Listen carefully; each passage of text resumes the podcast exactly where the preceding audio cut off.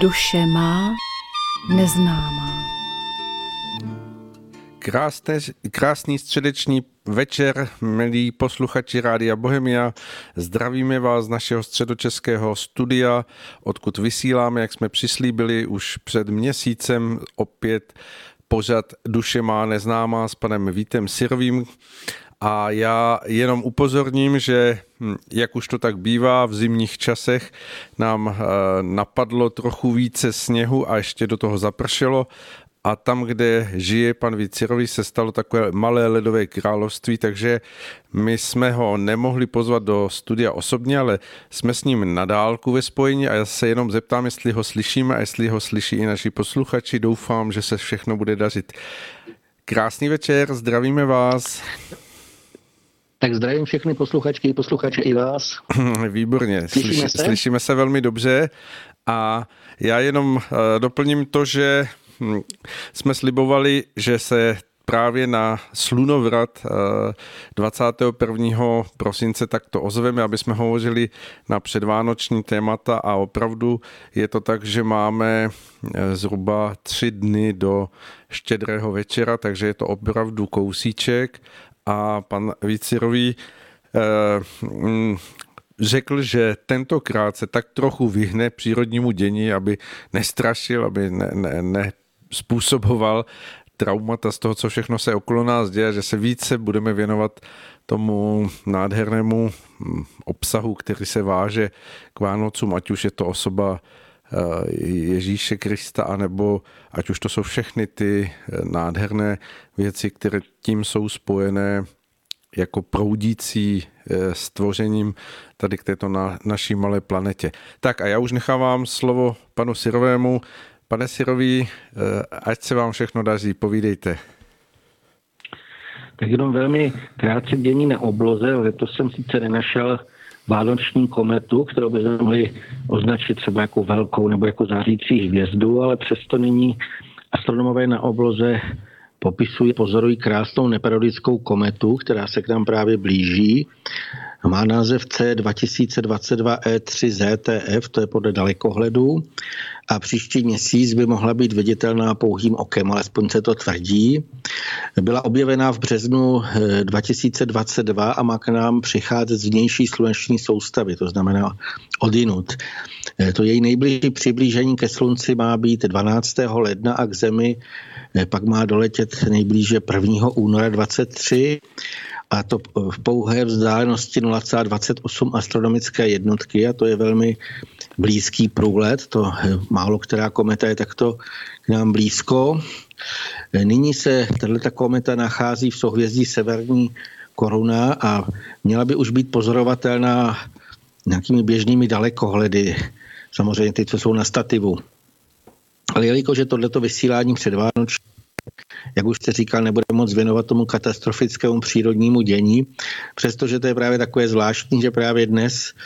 eh, od nás vedoucí od našeho domku ty zamrzlé komunikace znemožnili dojet k vám do nahrávacího studia a právě proto jsme takto jenom na dálku přes internet. Já se tady připadám prozatím jako takové ledové hůrce, ale někdy to snad roztaje. A jenom velmi krátce bych připomněl, že vědečtí meteorologové sice na podzim prognostikovali velmi mírnou zimu, ale prozatím tomu bylo spíše naopak. Na více místech na zemi byly nebývalé sněhové bouře, mrazy a několika metrové závě, že se museli prokopávat prý ven ze svých domů, že někde to zapadlo již po střechu. E, teď se to nejvíc popisuje v Japonsku, ale bylo to i v USA, Rusku a na jiných místech.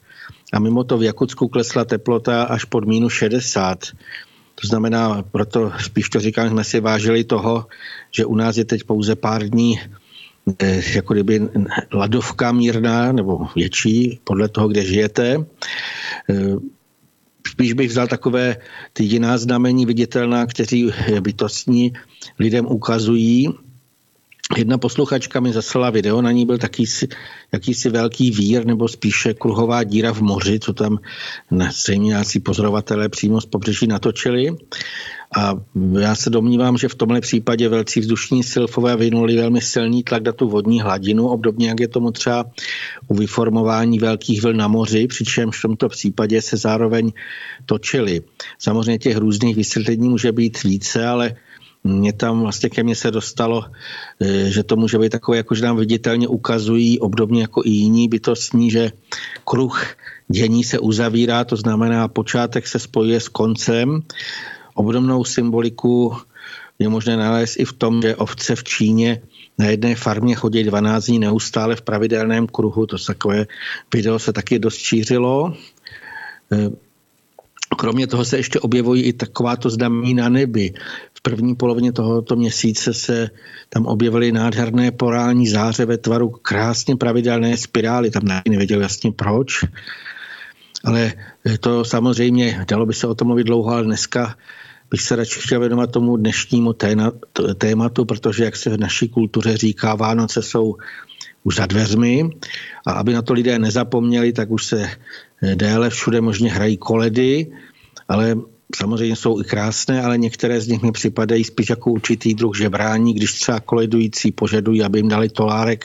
nebo dukát, takže to údajně předají Ježíškovi. Já zde samozřejmě nechci eh, nikomu brát tyhle ty malé radosti, ani to vrousnější naladění, které v mnoha lidech eh, právě, když jsou ty koledy takové ty krásné i cituplné,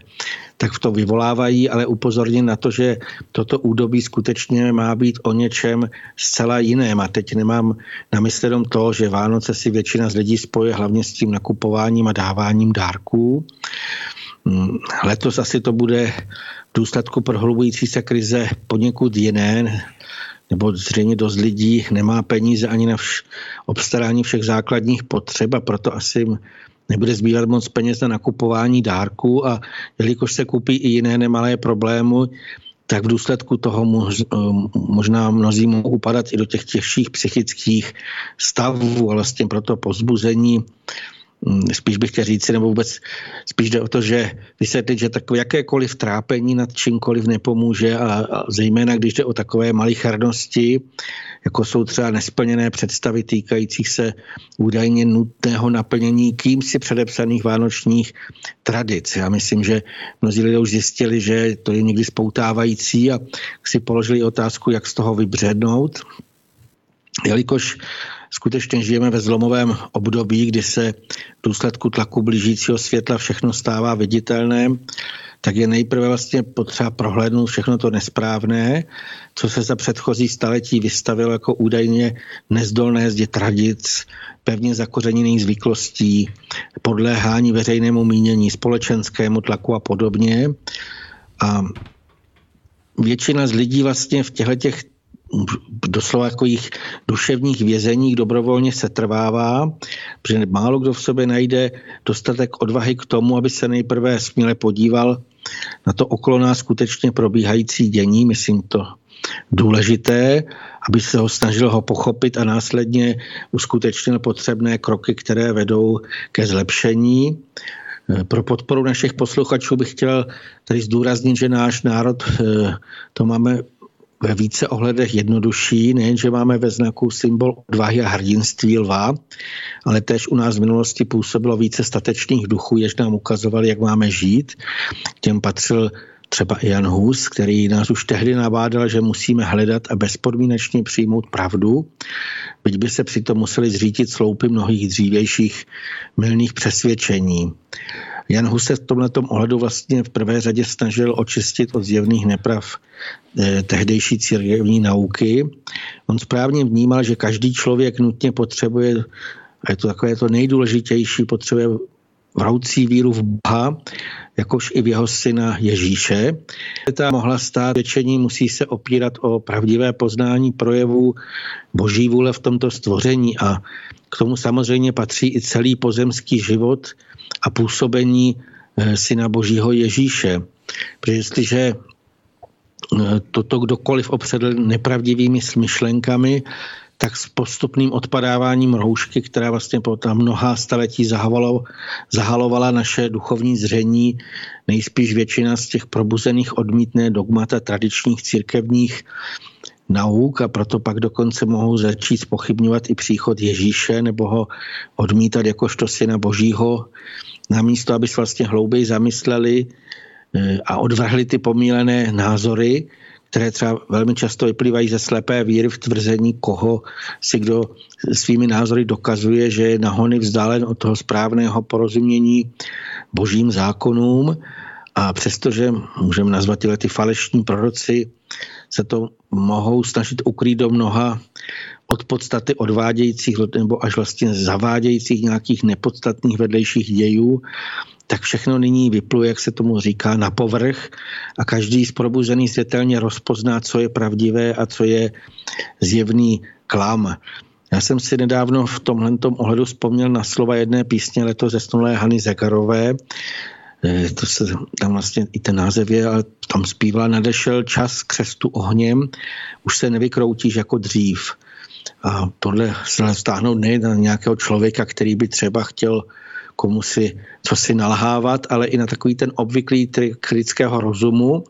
který se třeba zcela zřejmé skutečnosti snaží překroutit jako nějaký svíjající se had, aby zmátl naše jasné vycitování a pochopení okolního dění, ať už jde o současnost nebo i o minulost. O takovéhle zmatení se rozum, který samozřejmě byl ovlivněný temnem, to je potřeba si uvědomit, doslova byl vypěstovaný temnem, tak on se pokusil o to zmatení u, u narození a pozemského působení Ježíše a žel měl velký úspěch, neboť mu rozumově založení lidé doslova sedli na lep a on v důsledku toho odvedl většinu z lidí od podstaty poselství Syna Božího a zaměřil se na udržení myšlení, ale i emocí v takovém tom úzkém koridoru předem vymezených dogmat eh, tradičních církevních nauk. A po staletí by byl prohlášen zřejmě za kasíře a možná i umučen každý, kdo by eh, toto spochybnil a dovolil si mít vlastní svobodný názor, ale my jsme se nyní dostali do údobí, kdy se vlastně v důsledku zhroucení moci církví už můžeme zamyslet nad pravdivostí jejich tradičních nauk a to, co vlastně nemůžeme na základě vlastního zvažování a vycitování přijmout, máme právo odmítnout a nahradit to novým dějením, které popisuje skutečnost pravdivě. A proto vlastně pak může mnohem lépe nejen přijmout, ale hm, důležité přitom je také to, aby jsme dokázali rozpoznat a oddělit to podstatné od nepodstatného a to se právě týká i života samotného Ježíše. Většina z lidí se myšlenkově jako kdyby přikovala k takovému tomu tradičnímu pojetí, že Ježíš se měl a musel narodit v chlévě a také to, že musel vyrůstat jakožto syn tesaře Josefa. Ale co když to mohlo být i jinak? My jsme v jednou našich předchozích pořadů eh, se zmiňovali o tom, že skutečným pozemským otcem Ježíše byl římský setník Kreolus, který se zamiloval do Marie a chtěl si vzít za ženu a odvést. A jelikož se nejdřív musel vyvázat z vojenské služby a teprve pak mohl pro Marii přijet, tak se situace počala vyvíjet že jinak. Jelikož Marie se dostala do jiného stavu, tak se obávala veřejného mínění společenského tlaku, jakože své matky. Mm, je to celkem pochopitelné, protože v tehdejší době bylo považováno za veliký hřích, když by měla žena dítě ještě před svatbou, takže je dost pochopitelné, že v Marii vzrůstaly obavy a strach a raději kvůli tomu vlastně vyhledala tesaře Josefa, muž se svěřila a poprosila ho o pomoc. Jelikož Josef byl skutečně hodný, tak přijal Marii za svou ženu i s tímto přídavkem. Ona mu vlastně řekla, že očekává dítě. A vlastně Josef poté vychoval Ježíše jako svého syna a byl mu tím nejlepším přítelem, takže naprosto nemůžeme jakkoliv to Josefovo působení nějakým způsobem spochybňovat, ale tohle to řešení, můžeme říct, že to je náhradní řešení, jsem přesvědčen, v mnoha ohledech nejen stížilo pozemské působení Ježíše, ale hlavně, že zaklala to následné předávání jeho slova. Protože představme si, jak by se všechno odvíjelo jinak, kdyby Ježíš vyrůstal jako syn rytířského kreola. To byl skutečně nádherný pro mě jako takový představitel toho rytíře v tom pravém slova smyslu. A Kreus vlastně on dodržel své slova, přijel si pro Marii, ale chtěl si odvést jako svou ženu, ale žel pozdě. Když se už provdala za Josefa, aby nebyl viditelný ten její jiný stav a vlastně s ním odjela, Kreolus, on to nemohl pochopit a až do konce svého života nesmírně toho želel, neboť Marii z celého srdce miloval a já jsem o tom přesvědčen, že svému synovi také nejspíš zajistil to nejlepší vzdělání a později ho asi by ho mohl uvést i mezi tehdejší Římany. Já bych zde zdůraznil, že těch bylo mnoho. Mluví se o tom, že Řím byl skažený, ale právě v té skaženosti, a to dokonce je se dá vtáhnout i na dnešní dobu, že když už lidé poznávají, že se jaký nějaký tenhle ten systém hroutí a že už nemá co nabídnout, tak začínají hledat eh, něco vyššího a právě to bylo jak pro řeky Římany, tak mezi nimi bylo velmi mnoho filozofů, kteří byli otevření a kteří skutečně hledali.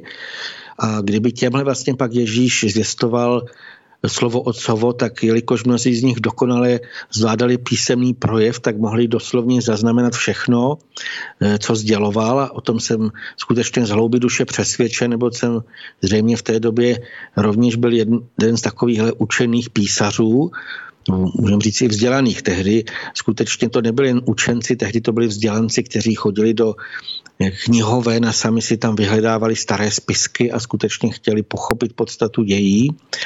A e, pokud bych aspoň teď, když si představím, tak nesmírně rád bych zaznamenával každé Ježíšovo slovo, hmm, když si ještě vlastně tehdejší dobu představíme, tak Řím tehdy vládl světu a ono by mohlo být skutečně takhle správně zaznamenané Ježíšovo slovo rozšířeno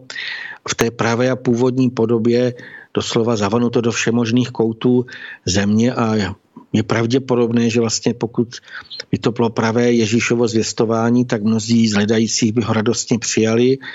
a následně podle něj i žili. Samozřejmě by to úplně změnilo chod nějakých dějin, to, co vlastně v čem teď žijeme, ale mimo jiné by vlastně to přímé zaznamenání Ježíšových slov zamezilo pozdějším omylům, když evangelia sepisovali až po delší době lidé, kteří mnozí ne, mnohé nepochopili, i to, co Ježíš říkal, nebo to zapomněli a podobně a proto pak lecky ten původní smysl podle svého uvážení pozměnili. To další zakalení nepatřičné úpravy vyplynuly i z překladů do dalších jazyků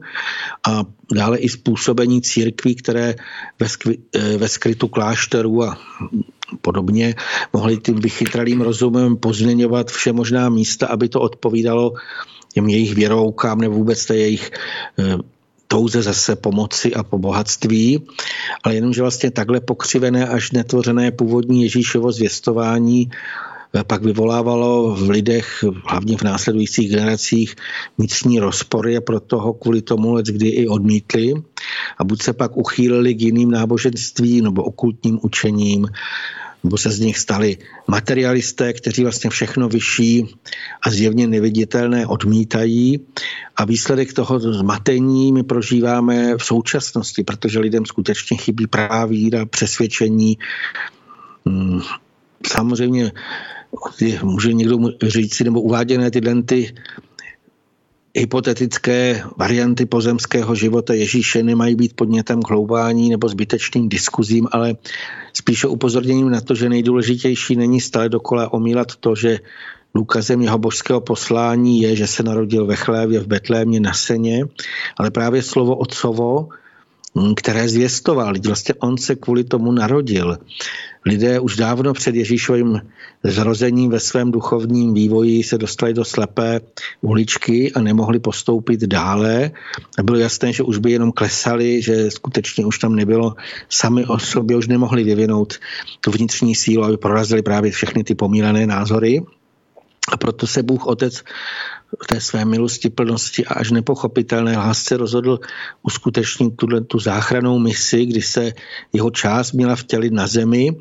a nejprve probouzet dřímající lidské duchy, aby jim poté mohla eh, sdělit nebo zvěstovat a objasnit jeho zákony. A důležité si uvědomit, že jiná možnost záchrany pro lidské duchy nebyla možná, protože už na počátku svého putování jakožto duchovní zárodky obdrželi od Boha výsadu svobodné vůle, to znamená vlastního rozhodování. A tato ta základní vlastnost lidského ducha je nezrušitelně vrytá do prazákanů stvoření. Z toho mimo jiné vyplývá i to, že Bůh Otec nemůže ani ve své všemohoucnosti nějakým svým počinem změnit lidské duchy, aby se všichni nadále rozhodovali správně, činili dobro a v důsledku toho stoupali do výšin. E, protože tohle to skutečně není možné, tak musel mezi lidské duchy na zem seslat svého syna aby jim v jejich řeči sdělil, co musí činit, aby se mohli navrátit do království nebeského, to znamená do ráje. Ale to rozhodnutí o tom, jestli tam chtějí nebo nechtějí stoupat, to musí každý člověk uskutečnit sám ze sebe, protože teprve, když se rozhodne k tomu, že chce směřovat vzhůru, aby se někdy dostal do ráje, tak mu mohl z hůry přicházející pomocník poradit, jak žít, aby se to splnilo. Jelikož Ježíš vlastně přišel ze světla, tak on dokázal lidským duchům naprosto dokonale poradit, jak k těmu mohou směřovat. Mm, aby to slovo otcovo lidé lépe chápali, tak se snažil, tak Ježíš se jim ho snažil předávat ve formě obrazných příběhů a poučení, jako kdyby malým dětem vyprávěl moudré pohádky, protože on se tak na lidi díval jako na nevědomé malé děti, ale právě tím, jak nádhernou formu a samozřejmě v tom bylo i to jeho, mm, to, co z něj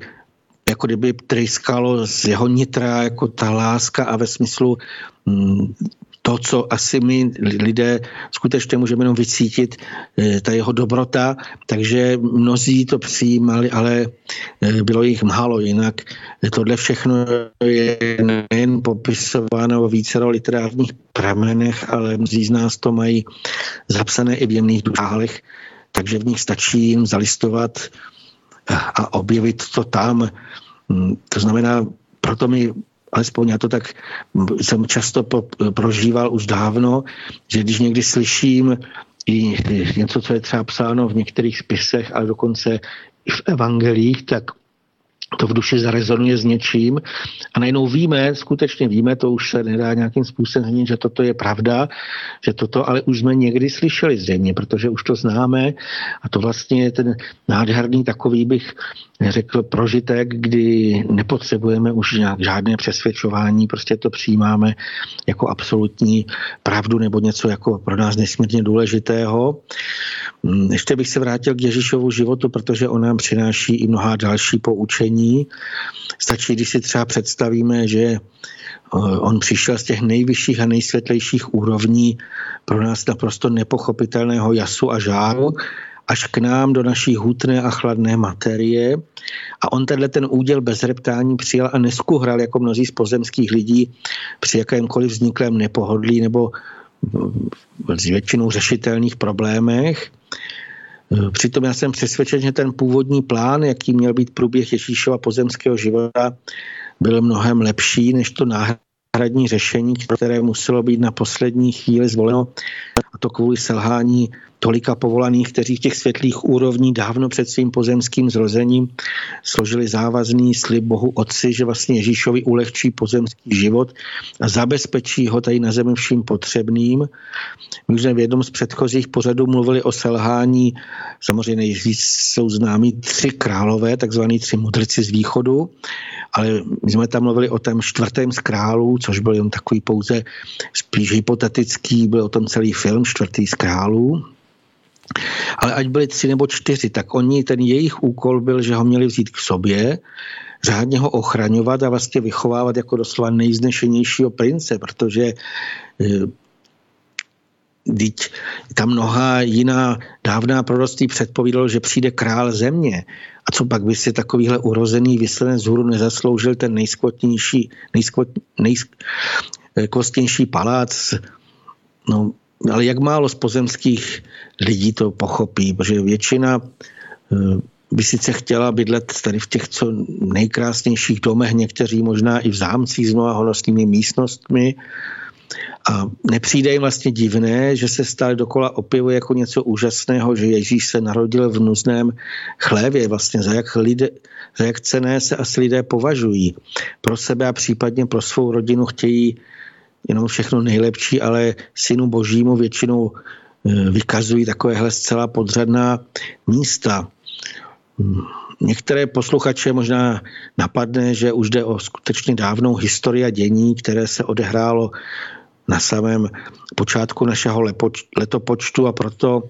s tím samozřejmě už teďka nemůžeme vůbec nic udělat. Také je jasné, že už není možné změnit ta nesprávná stanoviska a selhání tehdejších povolaných nebo ostatních lidí, které tenkrát žili v okolí Ježíša, nebo k němu byli přivedeni buď bytostnými nebo duchovními pomocníky. Jinak přivedení bytostnými pomocníky byla i zářící hvězda, ku příkladu. Mm, nebo byly další a další jako taková, takové prožitky, kteří si zase myslím, že mnozí mají v duši, kdy nás mm, doslova magneticky přitáhlo eh, i třeba právě eh, jak teda zrození Ježíše nebo ten jeho další život. Ehm, žel, eh, žel vlastně většina to nepochopila a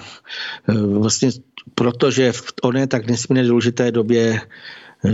povolání selhali, tak se ve většině případů museli opakovaně narodit na zemi, aby sami na svoje prožívali vlastně plody tohoto selhání, ale zároveň jim byla dávána opakování možnost, aby ty své dávné pochybení napravili, ale, takhle to, ale tak je tomu i nyní, protože se nacházíme právě v velmi důležité době, když se k naší zemi opět přibližuje paprsek božího světla a on se vlastně nyní spojí s dalšími zvýšen proudícími požehnání, které vlastně přicházejí každoročně právě o vánočních svátcích. Hmm. Dá se říct tedy, že eh, to, co hm, vlastně jste povídal a ještě asi budeme povídat v tom našem dalším pokračování dnešního vysílání, že hm, jako lidstvo tady na Zemi stojíme teprve od stále před tím pochopením významu a poznáním to, toho velikého dění, které je tomu pozemskému eh, vidění našich očí a naše, naší vnímavosti a zejména toho, co jsme přijali z té historie, která se tady táhne těch 2000 let, eh, to, že teprve pochopíme jako pozemští lidé tu významnost a zejména tu eh, velikost eh, toho, co všechno eh, ze světla bylo chystáno k tomu příchodu syna božího mm, Ježíše, protože, jak vy jste velmi hezky říkal, je to velmi zkreslené a posunuté do takových obrazů, které právě v lidech, kteří jsou více rozumoví nebo materiálně založení, tak vyvolává spíš otázky nad tím, jestli to všechno není jenom nějaká zkazka báje, nebo jestli to jsou vůbec eh, jako pravdivé informace. A z toho to vyplývá, že jednoznačně potřebujeme určitý odstup a určitý prožitek eh, té doby, která je teď blízko před námi, abychom dokázali novýma a, a dá se říct možná i více duchovně otevřenýma očima vidět ten příběh eh, v té celistvosti, která v tom je obsažená. A povídejte. Jenom jsem vždycky, že už bychom to pochopili, jaké, že už bychom skutečně, eh, víte, jako plně prožili vnitřně, eh, jak nesmírně je z hůry hm, kolik těch pomocí přichází a jak je eh, Bůh Otec, ale vlastně i všichni pomocníci světlí, jak nesmírně nám chtějí nás probudit a konečně, aby už se v nás, jak se říká, rozsvítilo. Víte, takový ten, eh, jak to bylo kdysi dávno ve štěrlístku a jinde, jak někdo něco vynalezal, jako kdyby se v té bublině, ta, v té hlavě rozsvítila ta žárovka nebo v hrudi rozsvítilo. Právě to naše duchovní světlo, tak kéž už by se nám takhle rozsvítilo to v nás a už bychom pochopili, kolik, kolik eh, nesmírně důležitých příprav a vlastně celé to dění, jak to bylo, mm, až pro, myslím, pro, pro to pochopení je to něco takového, eh, je, to, je toho hodně, hodně mnoho, co vlastně by jsme měli pochopit, aby jsme pokročili dále a skutečně už to přijímali tak, jak to máme přijímat. To znamená, on by z toho i byl ten jiný postoj, jak byste říkal, že mnoho lidí, takové ty, to, co se právě v tom tradičním pojetím jako předkládá, tak těm dospělým lidem to přijde jako taková nějaká báchorka, jako to je pro malé děti, ale my potřebujeme skutečně pro dospělé zralé duchy ucelené vědění ze vším všudy, bez nějakých takovýchhle slepých uliček, které vlastně nejsou k ničemu, takže potřebujeme to nutně, nutně už pochopit. Je to tak a vlastně i k tomu patří z části ty koledy, které jsme vlastně Eh, přijali jako nedílnou součást toho, toho vánočního času a které právě v mnoha směrech, byť dobře míněné, zkreslují ten příběh eh, ještě více do té, do té jakési bajkovosti, nebo ne bajkovosti, ale pohádkovosti toho příběhu v tom směru, že, že ho činí tak trochu neuvěřitelným tomu, tomu racionálnímu myšlení dnešních lidí. No a vy jste na počátku toho vašeho dnešního vstupu tak trochu eh, ty koledy eh, znectil, že jste, že jste jim tam vytkli různé věci a eh, tak abychom napravili hm, to, že zase v určité úctě stojíme před každým tvořením lidského ducha, tak si teď pustíme skladbu od Jana Světlana Majerčíka a je to cituplná píseň k Vánocům a jen poprosím, ona je natáčená z živého vystoupení, takže omluvte prosím úplně tu kvalitu, která není koncertní jako v studiově, ale, ale je to živý koncert, takže možná o to více to zase bude zajímavé.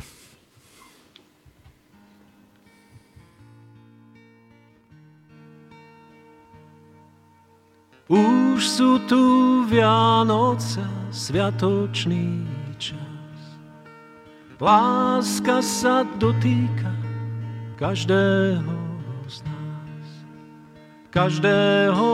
z nás očaruje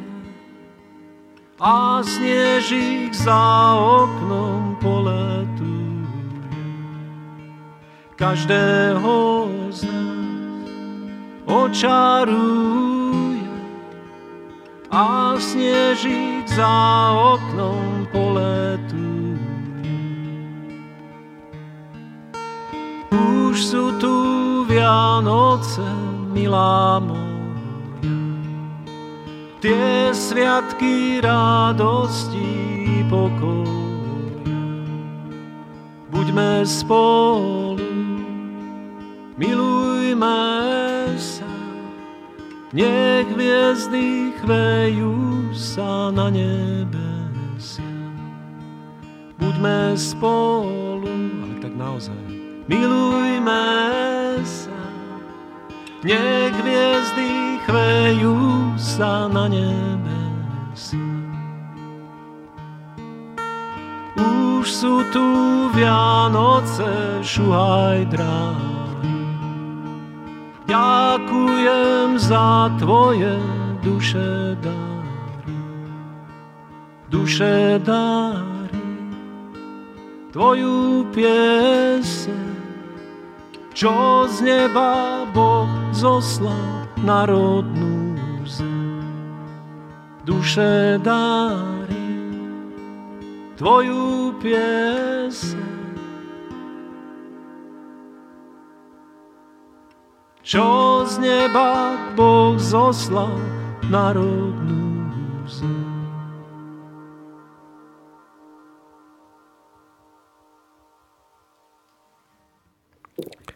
To byla skladba, která hm, zazněla před nedávnou dobou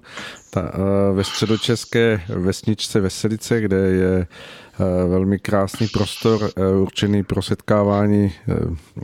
vnitřně živých a čistých lidí, kteří se tam setkávají a to bylo, tuším, zrovna setkání, kdy buď v ten čas, anebo den předtím se potkal Jano Světlan Majerčík s Jaroslavem Duškem a hovořili a zpívali o různých věcech, které právě si myslím mohly být dobrou přípravou pro našince k tomu, aby se lidé více otevřeli v tom vnitřním živém vnímání věcí. No ale pojďme k tomu našemu dalšímu povídání. Já se znova zeptám, jestli máme na spojení stále ještě pana Víta Sirového. Slyšíme se? Ano, slyšíte mě? Výborně. Já slyším. Slyšíme vás, takže povídejte. Po, pokračujeme o Vánocích. Vlastně v tom údobí kolem Vánoce, alespoň v našich krajinách, většina z lidí schází nebo si na dálku vzájemně přejí hodně zdraví, štěstí, úspěchu, dlouhé žití, nejlépe v naprostém pohodlí a blahobytu. Věřící v Boha mimo to také s díkem vzpomínají na narození Syna Božího Ježíše.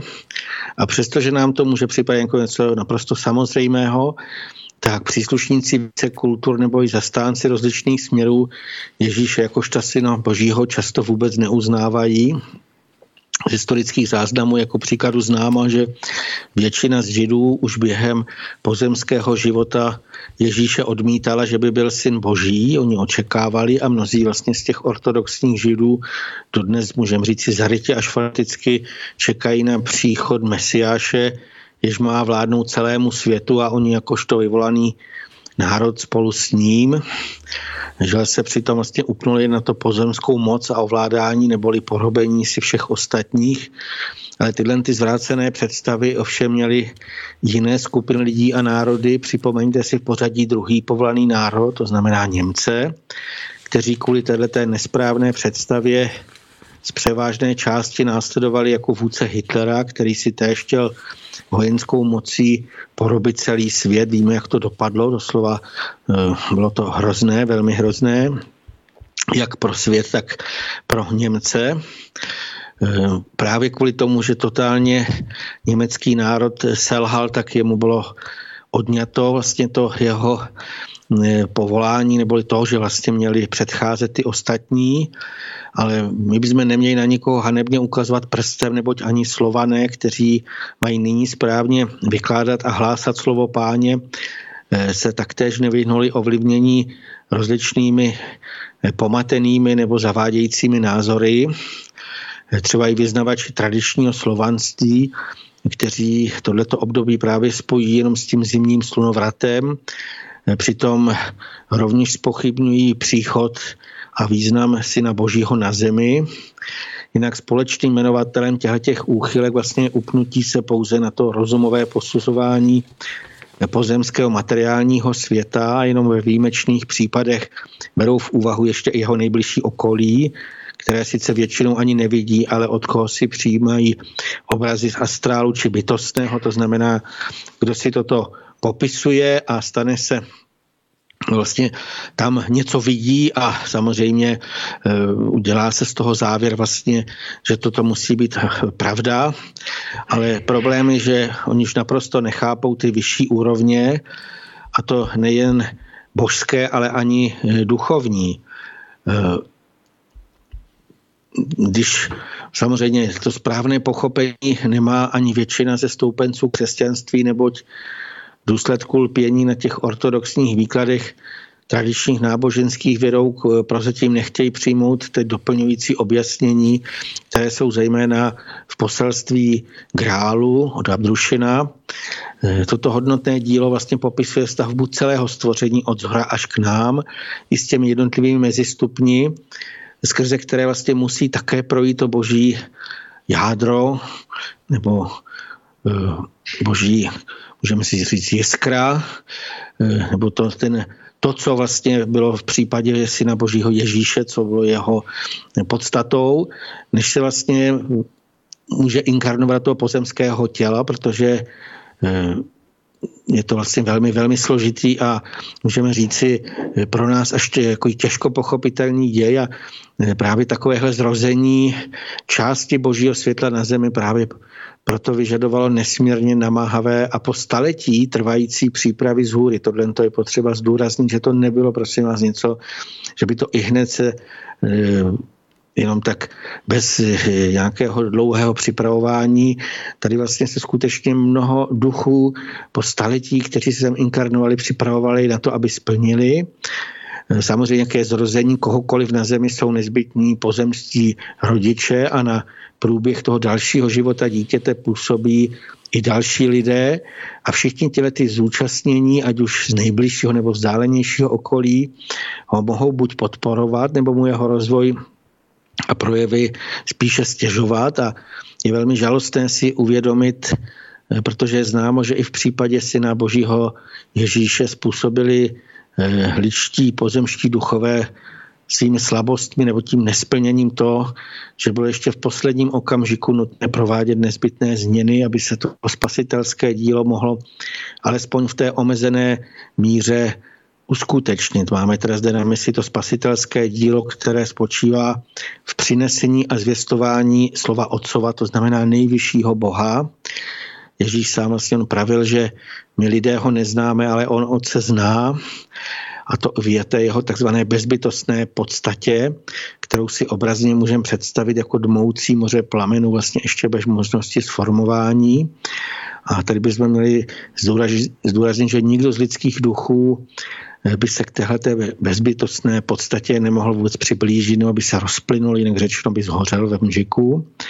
Když si vlastně představíme, že takováhle malinká část té žnoucí podstaty z těch nejvyšších úrovní se má vtělit až do pozemské materi- materie, tak eh, samozřejmě pochopíme, jak, jak tento děj, jak je složitý, protože kdyby došlo k tomu přímému spojení, tak by to dané eh, pozemské tělo eh, nejspíš v mžiku zhořelo a proto muselo to být to boží jádro nejprve zahaleno odpovídajícími plášti, kterému umožnili ty nutné přechody. A jelikož jsme v jednom předchozích vysílání Eh, v něm jsme popisovali děje probíhajících o lednicích, mluvili o praduchovní úrovni, tak si snad nyní můžeme dovolit pokusit se alespoň poněkud objasnit význam tohoto stupně neboli oddílu stvoření pro možnost vtělení se božské podstaty do naší pozemské materie. Eh, ten přechod z té vyšší úrovně, to znamená božské, dolů umožnila právě praduchovní ženská nádoba těch nejsvětějších splnění světla, ta, eh, na jednom z určitých stupňů v té praduchovní úrovni se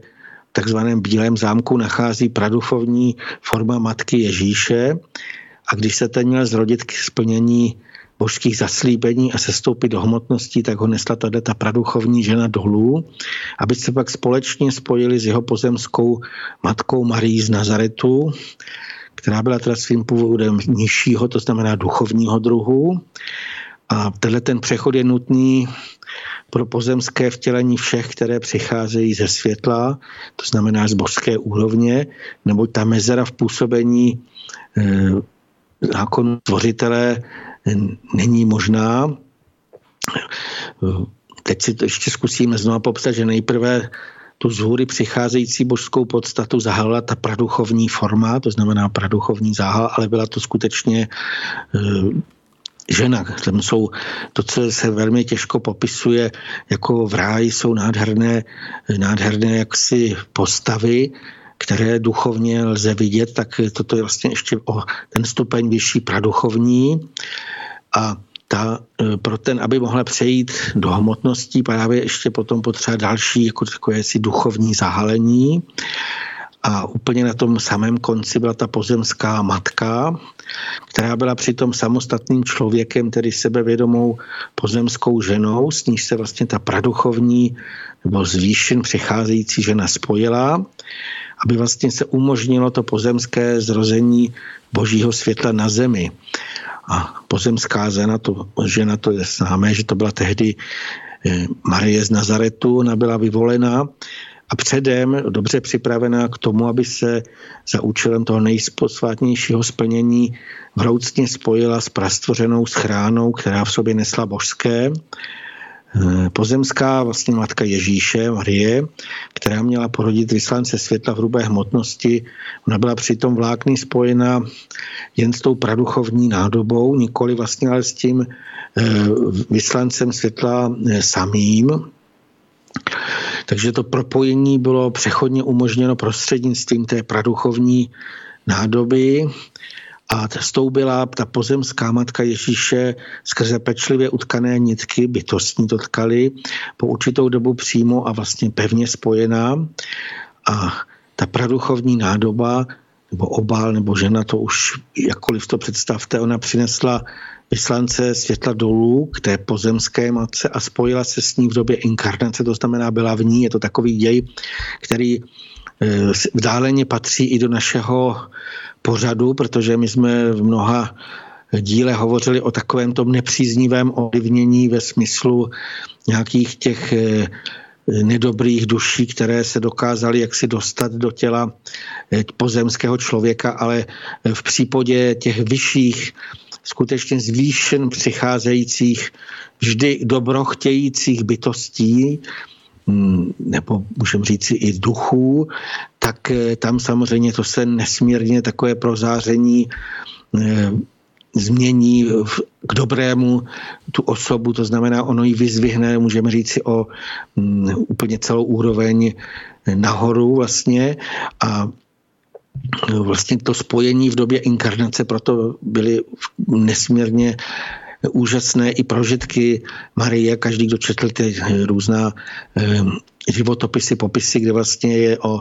narození Ježíše, tak Eh, i předtím, vlastně, už co se týká jak inkarnace světla, celý ten průnik, tak to byly světelné děje, které Marie jako svým pozemským eh, rozumem nedokázala pochopit, ale přesto to přijela, prožila to. Zase toto bylo na dlouhé, dlouhé vyprý, vy, eh, asi bych řekl, aby to člověk pochopil, potřeba by mnoho k tomu popisu, ale v podstatě od té inkarnace ta byla lidské řekněme tady v lidském, eh, v člověku pozemském, byla tato vlastně ještě schrána eh, božího vyslance eh, s tou praduchovní, řekněme, nebo, nebo boží vyslanec s tou praduchovní schránou. A vlastně ta praduchovní schrána nebo praduchovní žena z Marí zůstala spojena ještě po 40 dnů po pozemském zrození Ježíše. To je známé i u běžných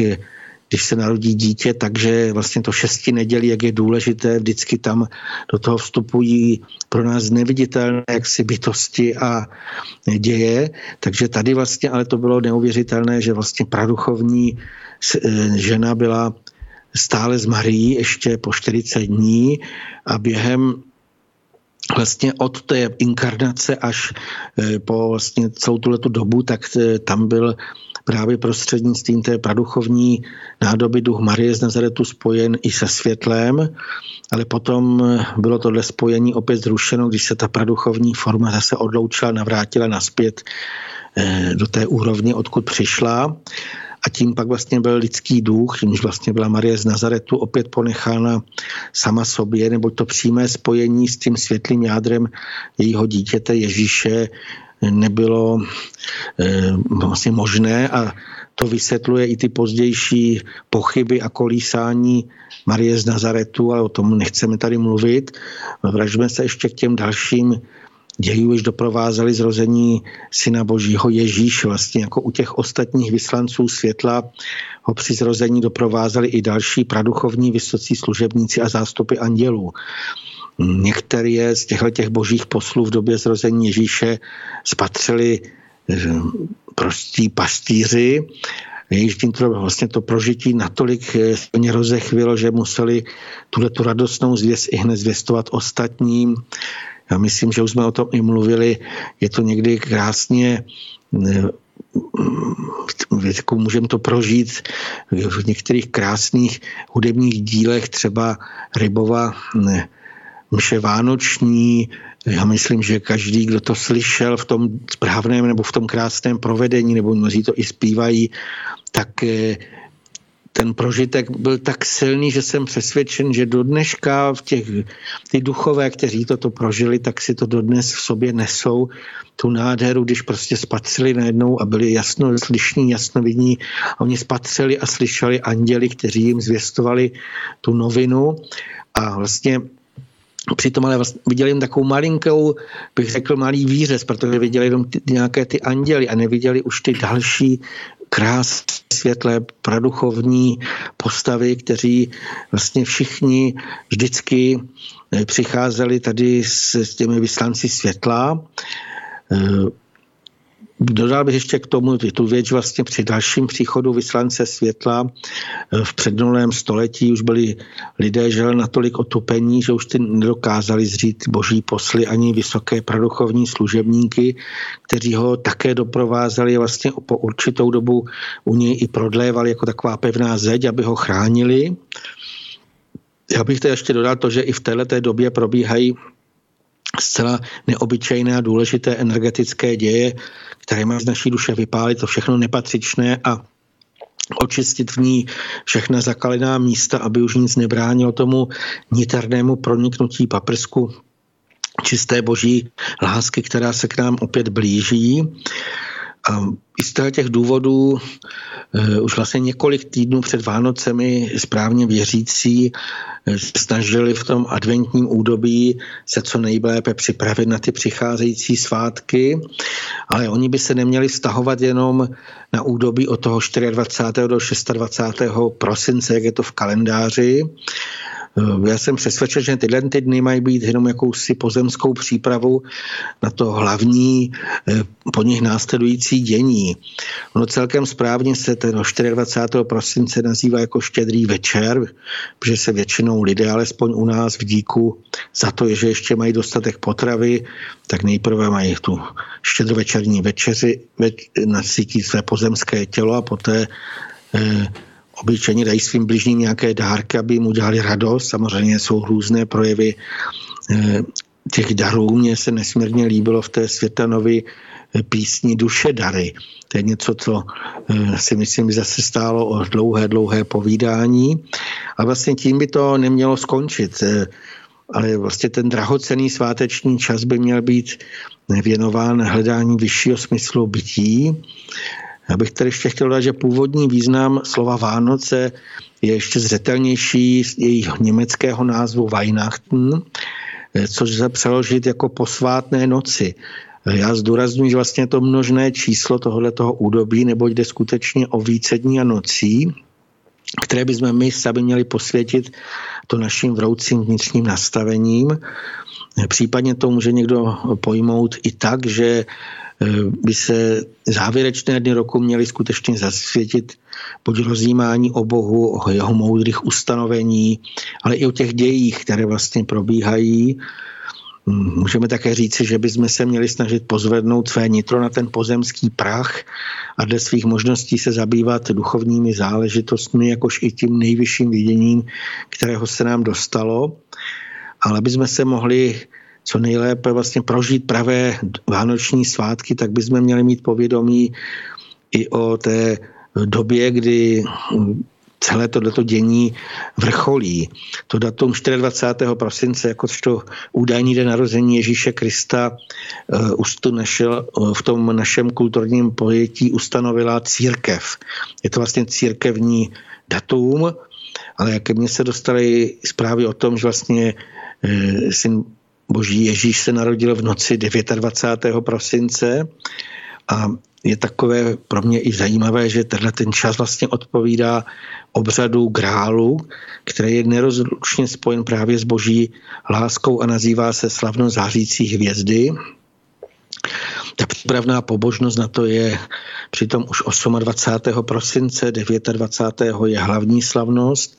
a 30. prosince následuje takzvaná poslavnost, kdy je potřeba nechat doznít sílu přitékající boží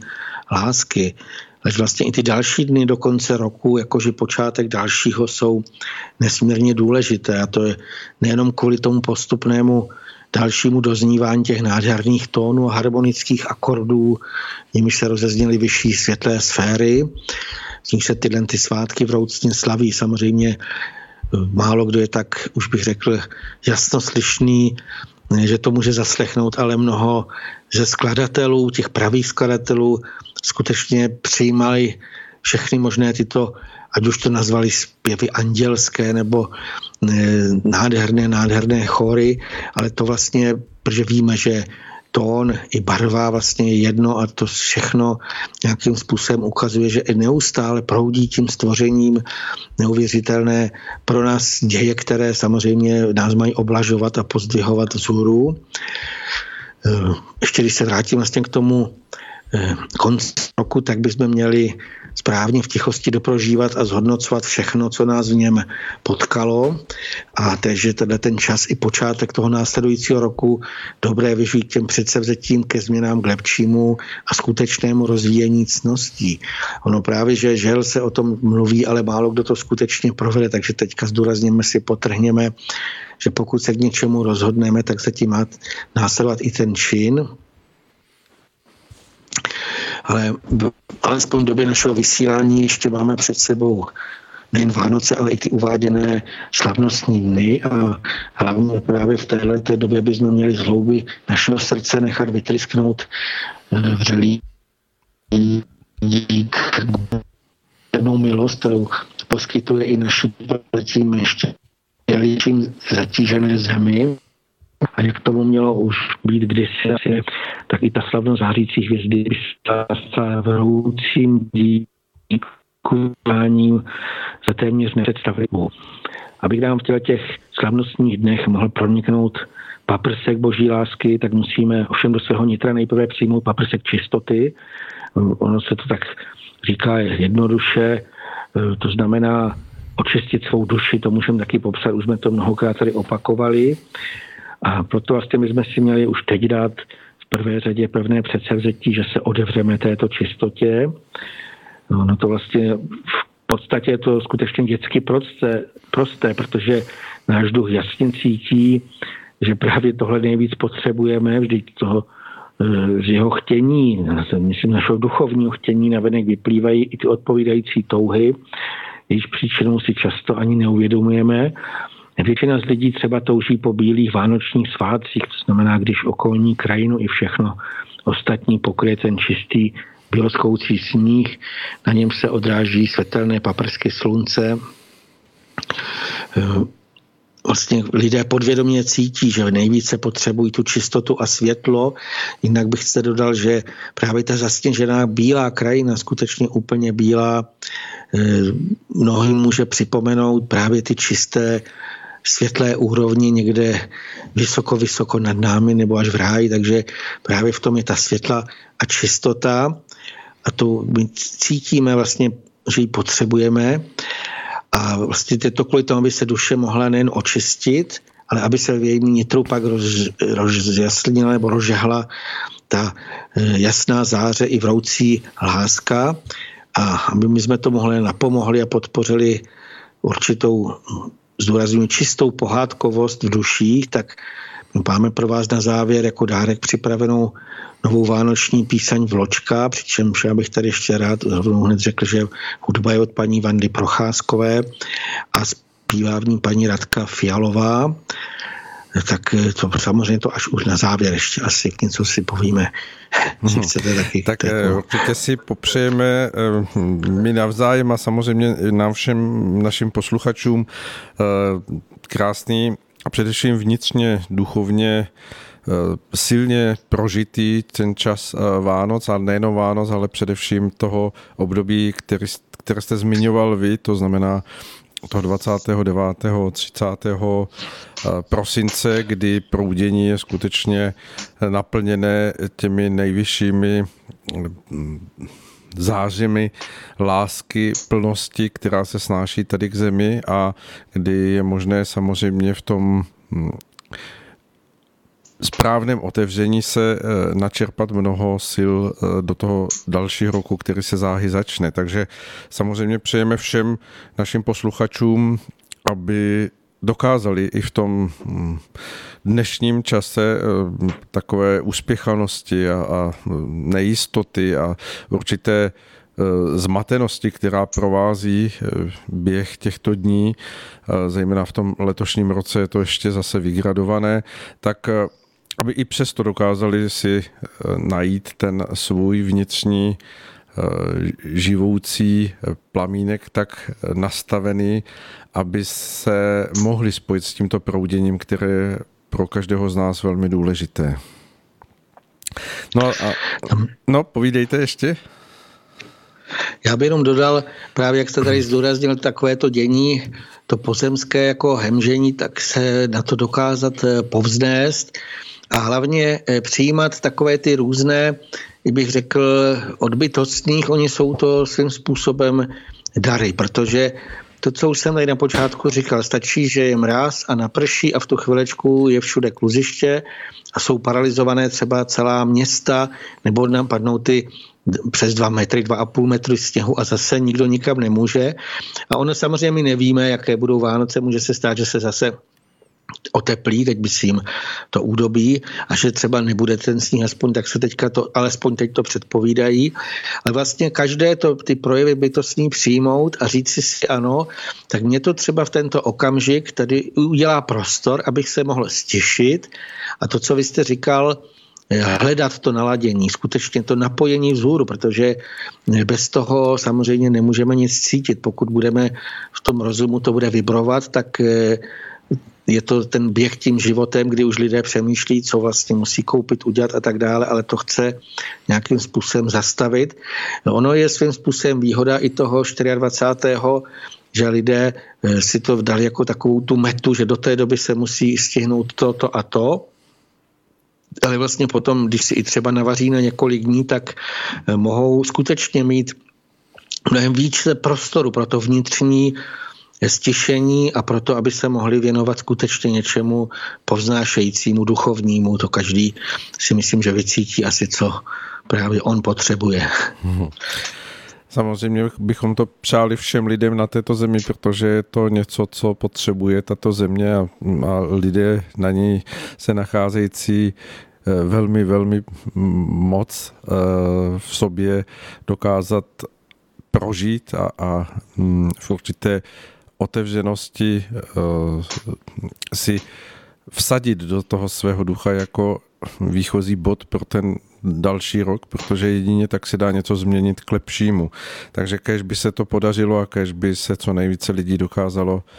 eh, nejenom o ten vánoční čas, ale právě i v tom závěru roku otevřít a přijmout co nejvíce světlé síly do sebe. No a samozřejmě eh, my se pokud to bude jen trochu možné a budeme se snažit, aby to možné bylo, ozveme v našem eh, novoročním nebo eh, polnovém roce vysílání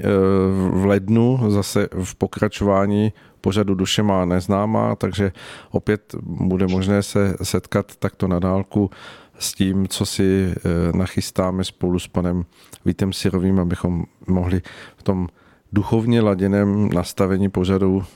duše má neznámá eh, předat nebo povzbudit v tom eh, novém výhledu, který vždy je dobrý pro to, aby se lidé mohli více a více orientovat nejenom eh, v tom světě okolo sebe, ale i sami v sobě. Takže moc děkujeme, pane Sirovi, za váš takto nádherně laděný vstup toho dnešního 21. prosince, kdy právě za chvilku bude eh, zlom toho slunovratu, tuším, že to je někdy těsně před 11. hodinou, takže už jsme kousíček od toho, kdy se opět začnou dny prodlužovat a bude více světla v tom bytostném a, a doufám, že i v tom duchovním. Tak eh, děkuji. Eh, podařilo se to takto na dálku. Bylo to velmi dobře slyšet až na maličké chybičky, které samozřejmě neovlivňují, protože eh, jsme dělali přenos na dálku přes skypové spojení, takže všichni, kdo nás budou poslouchat ze záznamu, tak doufám, že to omluví, že tam občas ta hm, zvukovost se trošičku ztrácela, ale eh, věřím, že celé naše povídání eh, vyznělo v tom správném podání a mm, pane Sirovi, mm, platí vám za to veliký dík, že jste si udělal čas aspoň takto na dálku. Mě to velmi těšilo, že se loučíme pro tento rok s posluchači. Já bych ještě popřál skutečně na krásný poslech a mnoho, mnoho požehnání v tomto čase. Naslyšenou. Naslyšenou a uh, milí přátelé, je to opravdu všechno, jen připomenu, že nevypínejte hned, jak skončíme, protože e, bude ta slíbená skladba, která je také vánočně laděná a přináší mnoho milého k poslechu. Takže Eh, děkujeme za to, že jste si nás eh, poslechli a hm, přejeme všem, aby se každému velmi, velmi dařilo. A jak už to tak bývá, tak eh, věřme, že bude lépe a dělejme věci tak, aby lépe bylo. Naslyšenou.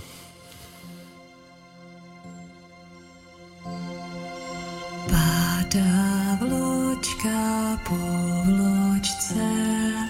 přicházejí slunce stříbrem zdobí spící kraj v lidských srdcích